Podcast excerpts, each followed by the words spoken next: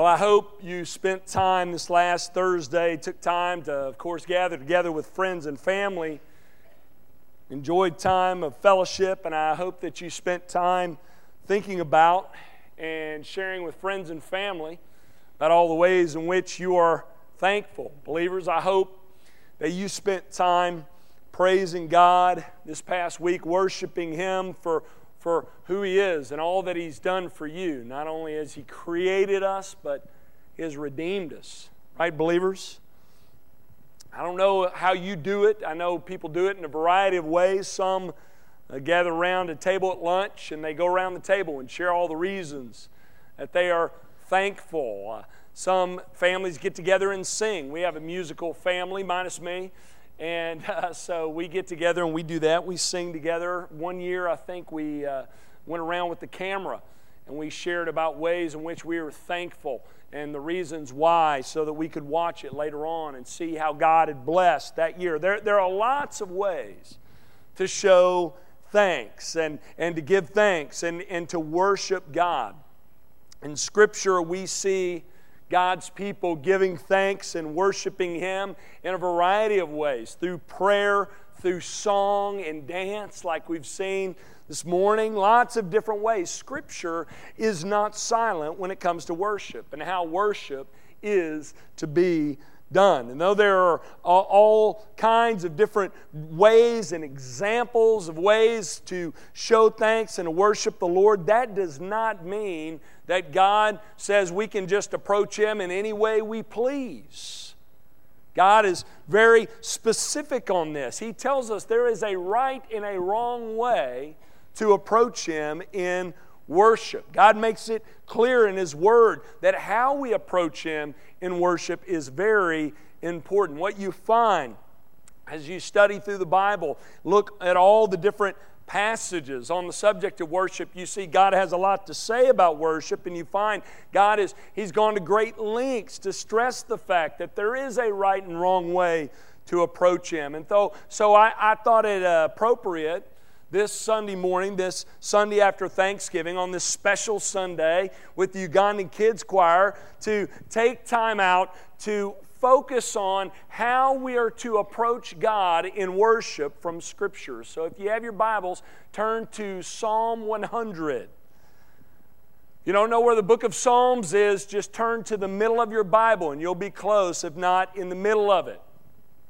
Psalm 100, the biggest, uh, Psalm's the biggest book in Scripture. It's not hard to find. Psalm 100 is a psalm of praise. We did a study a few years ago as a church, and we learned about the fact that though the book of Psalms is located in the poetry section of Scripture, it is multifaceted. Within the book of Psalms, there are various kinds and types of psalms. For example, there are psalms of wisdom. Wisdom psalms teach us how to live for God.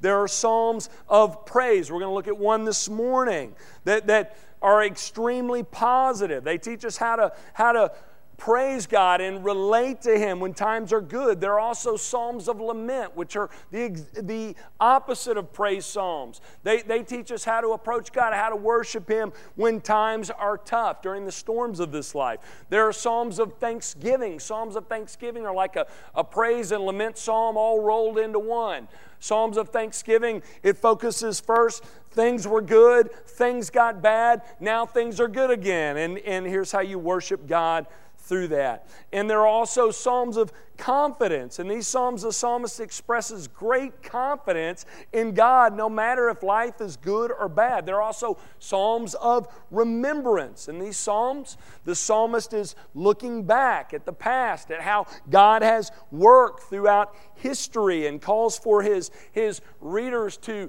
to focus on the way God's worked in the past to give them confidence in the present and hope for the future. There are also kingship psalms. These psalms are, are written about the kings of Israel, but many of them, they look forward to the future king to come, the Lord Jesus Christ. So lots of different kinds and types of psalms. We're going to look at a praise psalm this morning. Praise Psalms are, are fairly easy to identify, they're pretty obvious. They have a very clear and simple theme and simple structure. The theme is, is worship. In these Psalms, the psalmist is basically saying, Life is good. I'm good with God. He's good with me. Life is good in general. So I'm going to worship Him like crazy, and I'm going to call for others to do the same. And they have a very simple structure there is a call to worship a reason for worship, and a further call to worship. Very, very simple. Now, some of you may be in here this morning thinking to yourself, well, I don't really know how this sermon and this psalm is going to apply to me today because this is not the season of life that I'm in. If I'm being honest, though it's the holiday season, though we just had a, a, a, wonderful, happy, joyous worship service, things, if I'm being honest, are not good for me right now. I could probably better benefit from a psalm of lament. If this is you, my prayer for you today is that you would see, though life may be difficult for you at the moment, though you may be struggling spiritually, though you may be beaten up by the difficult circumstances of life, I hope you see in this psalm this morning that despite all that, you have been blessed beyond measure especially you believers, because you have been created by God and redeemed by Him and for Him through Jesus Christ. That is worth a lifetime of praise right there, isn't it? Well, let's look at this psalm of praise, Psalm 100. It's clearly a praise psalm. You see it from the very beginning. Look at verses 1 and 2. The psalmist begins by saying, Make a joyful noise to the Lord, all the earth. Serve the Lord with gladness. Come into his presence with singing. Do you hear the call to worship here? Very clear, right? Make a joyful noise. Serve the Lord. Come into his presence. This is a call to worship at the beginning of this psalm. And then notice he gives the reason for worship. There's a call to worship, then a reason for worship. Verses 3 and 5. The psalmist says in verse 3 It is the Lord who made us, and we are his. We are his people and the sheep of his pasture. Verse 5. For the Lord is good and his steadfast love endures forever, and his faithfulness to all generations. So, so here's the, the reason why we're to praise the Lord because God made us and he redeemed us, because he is good, because of his steadfast love that endures forever, his faithfulness that extends to all generations. That's the reason for worship. And then Remember, praise Psalms, they have a further call to praise. We see that in verse 4. Look at it.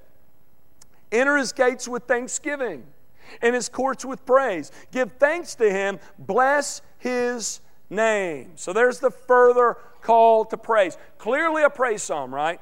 Through and through, we see this. But get this though that's the case, though this is a, a, a psalm of praise, it's, it's much more than that. Within this psalm, I want you to see this morning, we have a blueprint for how we're to praise the Lord.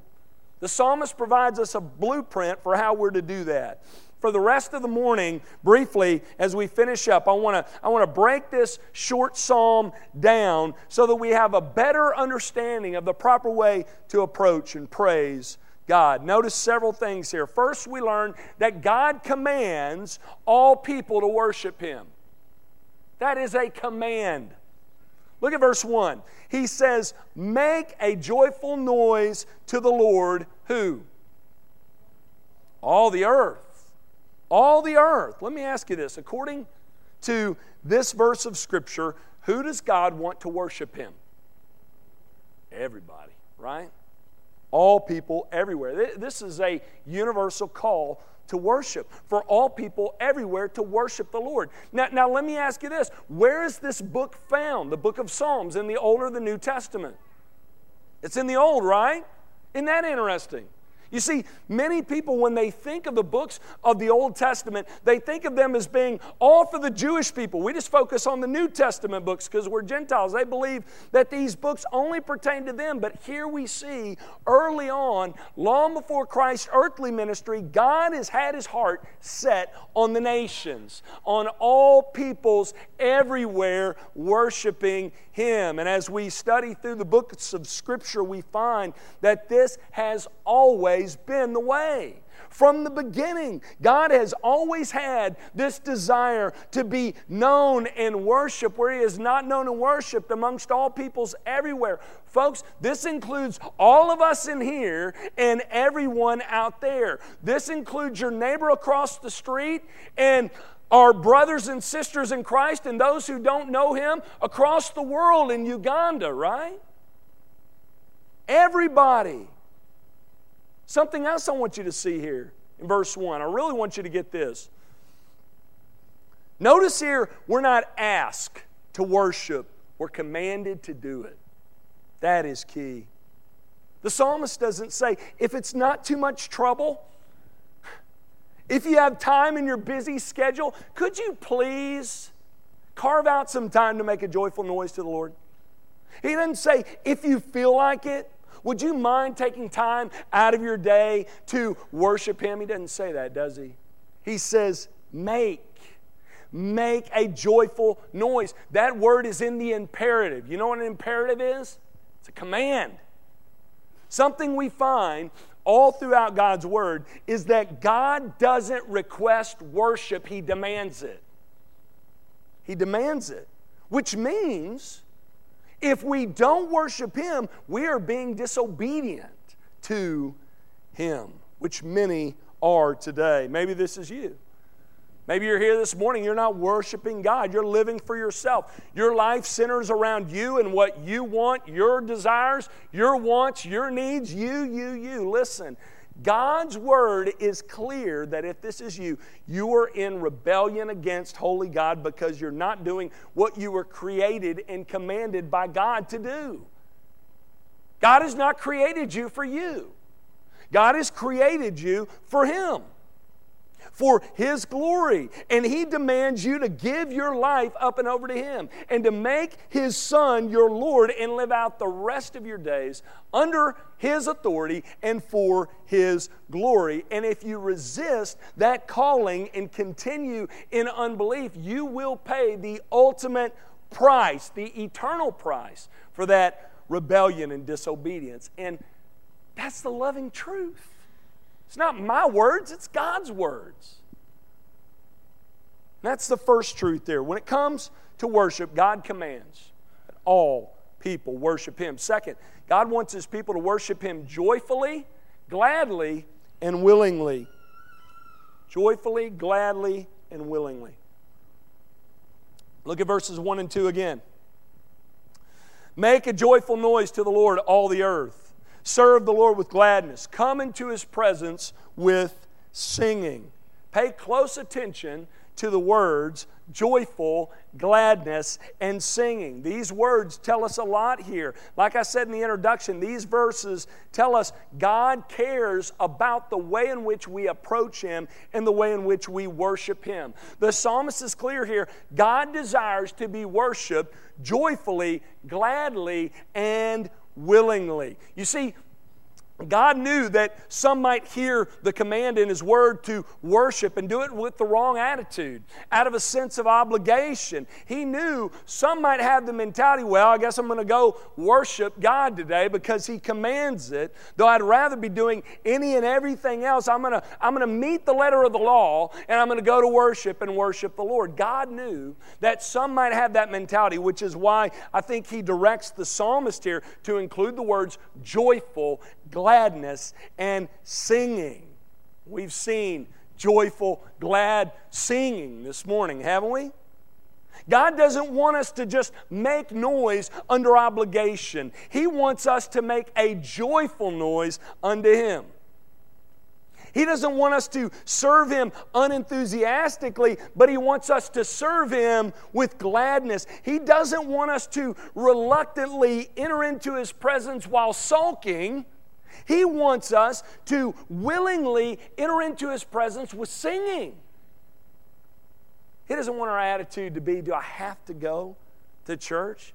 Could I just stay home? Could I just sleep in? No, He wants our attitude to be, you can't keep me away from this place. Entering into the house of God with God's people, worshiping Him alongside them. Is that your mentality when it comes to worship? Is that your mentality when it comes to coming here, meeting together, singing God's praises with God's people? Do you get excited about worship? Do you long to open up God's Word with your fellow brothers and sisters in Christ and, and draw near and hear from God, hear God's Word preached and, and taught? You should. You should. Now, believers, if this is the way in which we should be, let me ask you, why aren't more of us this way? Why aren't more of us this way? Well, the answer, I believe, is, is very, very simple. We're, we're oftentimes unappreciative of, of what God has done. And the reason why, I believe, is because we're forgetful. We are. We fail to worship God joyfully and gladly and willingly because we so easily neglect such a great salvation as it says in Hebrews chapter 2 verse 3. We often forget where we were when, when God found us, the state we're in. We, we forget to focus on the great mercy and grace that's been shown by God to wretches like you and me, right? We forget that. Because we are a forgetful people, we constantly need reminding of the fact that apart from Christ, we would be doomed, sunk, without a hope in the world. We need to constantly be reminded of that fact. And also the fact that though we were once that way, sinners, condemned, and unclean, God has forgiven us. He has adopted us. He has changed us from the inside out. And He, at this very moment, believers, if you're trusting in Him, pursuing godliness, He is, he is transforming us from the inside out into the image of His Son. Folks, I promise you, if you focus on these truths, if you spend your days learning and studying and meditating upon these truths and teachings, I promise you, you cannot help but make a joyful noise to the Lord if this is your perspective. You will be motivated to serve Him with gladness, and you will not miss an opportunity to come into His presence with singing. Well, there's another truth here when it comes to worship, very important one.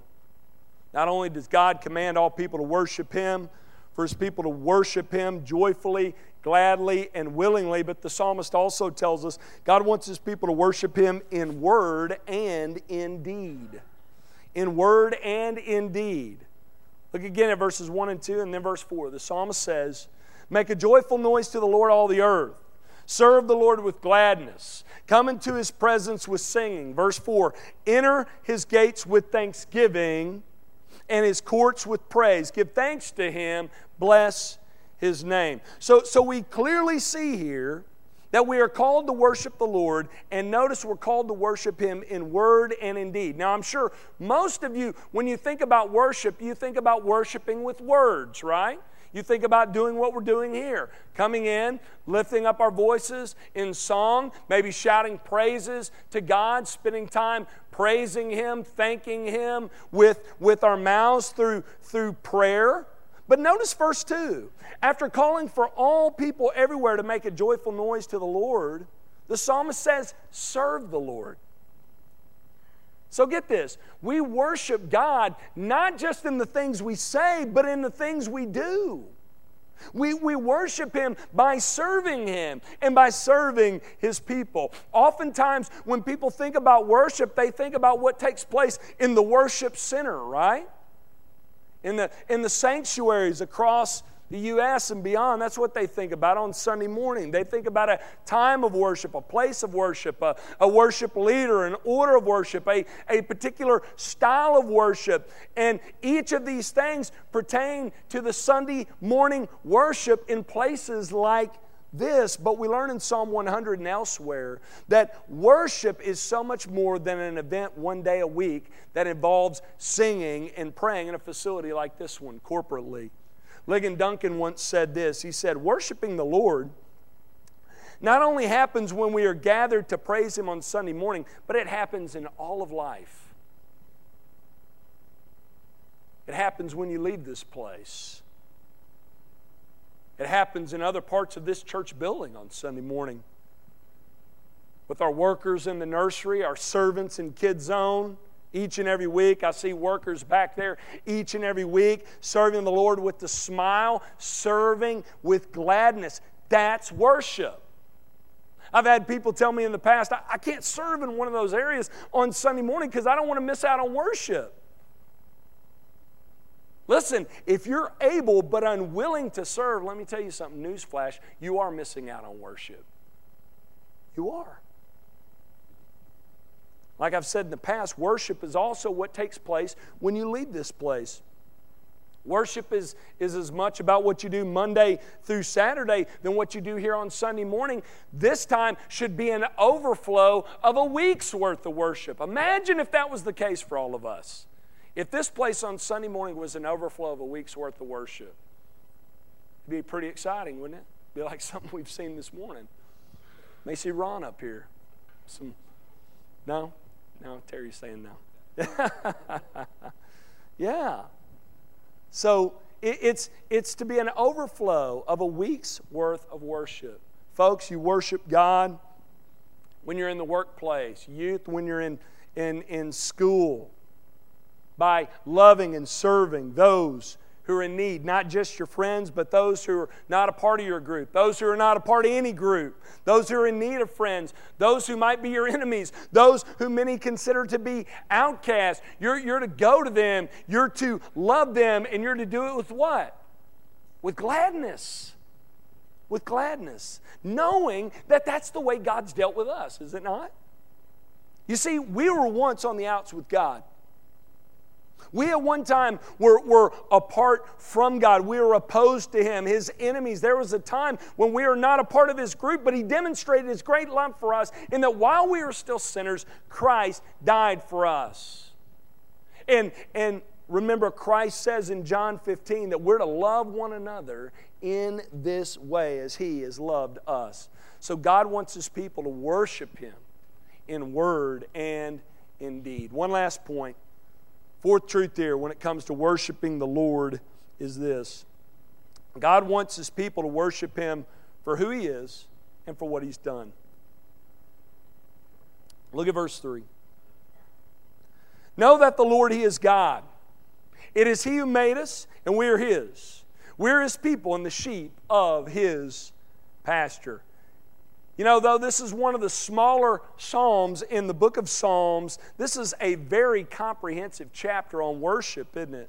Really is. In this psalm, the psalmist gives us all of the reasons why we are to worship the Lord. Now, some of you might think that's sort of a crazy statement because, on the one hand, if we got specific, all the oceans in the world could not contain all of the reasons why we are to praise the Lord and why God is worthy of praise. But if you were to summarize all of those reasons, I don't think you could do it better than the psalmist does it here. First, he makes the point that we're to worship God because he's God. Know that the Lord, he is God. When we praise God, we often praise Him for all of the things He's done for me, myself, and I. And you should do that, but there's more than that, right? Do you realize that God is deserving of praise for just being God with you and me out of the picture altogether? I mean, take you and me out for just a minute. Just think about God and who He is. I mean, He deserves our worship just because He's God.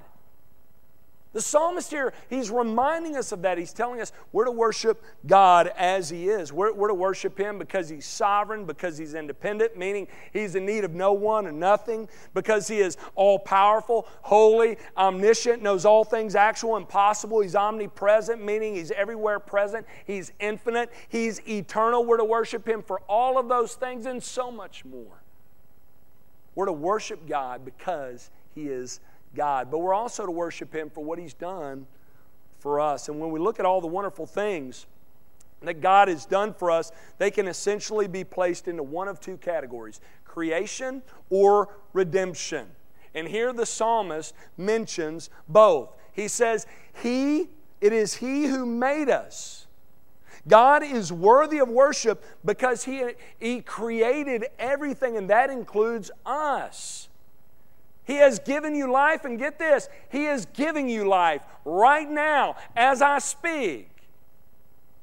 He gives us life and breath and everything. In Him we live and move and have our being. That is, He's worthy of worship for that reason, right?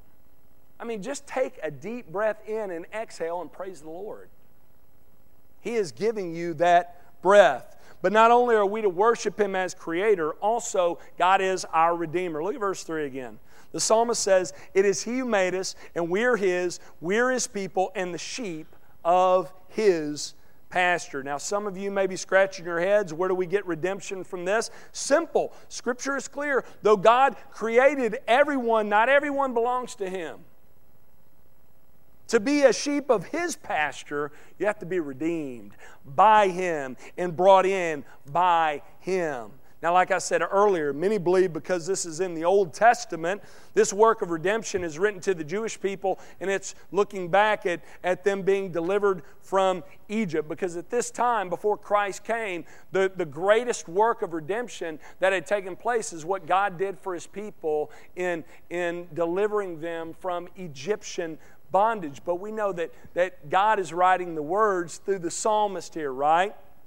And he indicates that in verse 5. Look at it. He says, For the Lord is good, his steadfast love endures forever, and his faithfulness to all generations. To all generations. The psalmist says here, not only is God worthy of worship for what he's done in the past, but he is also to be praised for his love that will continue forever, for his future faithfulness to whom? To everybody, to all generations, believers, we too can praise God as our great creator and redeemer because He has created us, He is sustaining us, and because He has provided salvation for us through the person and work of His Son, the Lord Jesus Christ. That is worth all your praise. That is worth an eternity of praise from us. His faithfulness is seen in Scripture as we keep reading for future generations through the accomplished work of his son Jesus. We're to read the Old Testament with New Testament eyes. When we read that, we're to praise God for sending Christ. But listen, before you can do that, before you can worship joyfully and gladly and willingly in both word and deed for who He is and what He's done, you have to first be forgiven of your sin and restored to God through trusting in the person and work of His Son Jesus alone for your salvation. Maybe, maybe you're here this morning, and if you're being honest, you, you have to be honest and say, you know, I have never truly worshiped God in this way. And the reason why is because you don't know Him personally. And the reason why you don't know God personally is because you have not turned from your sin, forsaken your sin, and trusted in the person and work of His Son Jesus alone for salvation. Listen, if that's the case, I'm going to ask you to make a serious commitment this morning. I'm going to ask you to consider it. I'm going to ask you to consider Jesus. Consider this commitment that will change the course of your life in the best way, in a God honoring way. Scripture is, is clear, as we've talked about already. God has created us for Himself, for His glory. The problem is that each and every one of us, we, we've turned away from Him. We have rejected his rule and reign in our life. We have, we have chosen to go at life on our own. And because of this sin, we have been separated from God and set against him in our sin. But, but again, remember, Scripture tells us though we are sinners, God demonstrated his great love for us by reaching out to us again through the person and work of His Son, the Lord Jesus Christ. God loved us so much that He sent His Son Jesus. Jesus emptied Himself by becoming one of us, by taking on flesh, moving into the neighborhood, tabernacling among us. He lived for us the perfect life we could never live. He met every demand God placed on man. Christ met it perfectly. But not only that, he did what, what we could never do. He laid his life down, the perfect life, as a substitute for ours, as our perfect sacrifice. As we sing in here, He gave, He gave His life away. He who knew no sin became sin for us so that we, through Him, might become the righteousness of God through faith alone, in His person and work alone, through His life, death, and resurrection. We can be forgiven of sin and restored to God and have eternal life in Christ with His people in His presence forever. That's what Christ has done for us. And if you're here this morning and you have not responded to this gospel message, I urge you to respond to it today. Give your life up and over to Christ. Turn from your sin and be saved today through trusting in Him. Let's pray.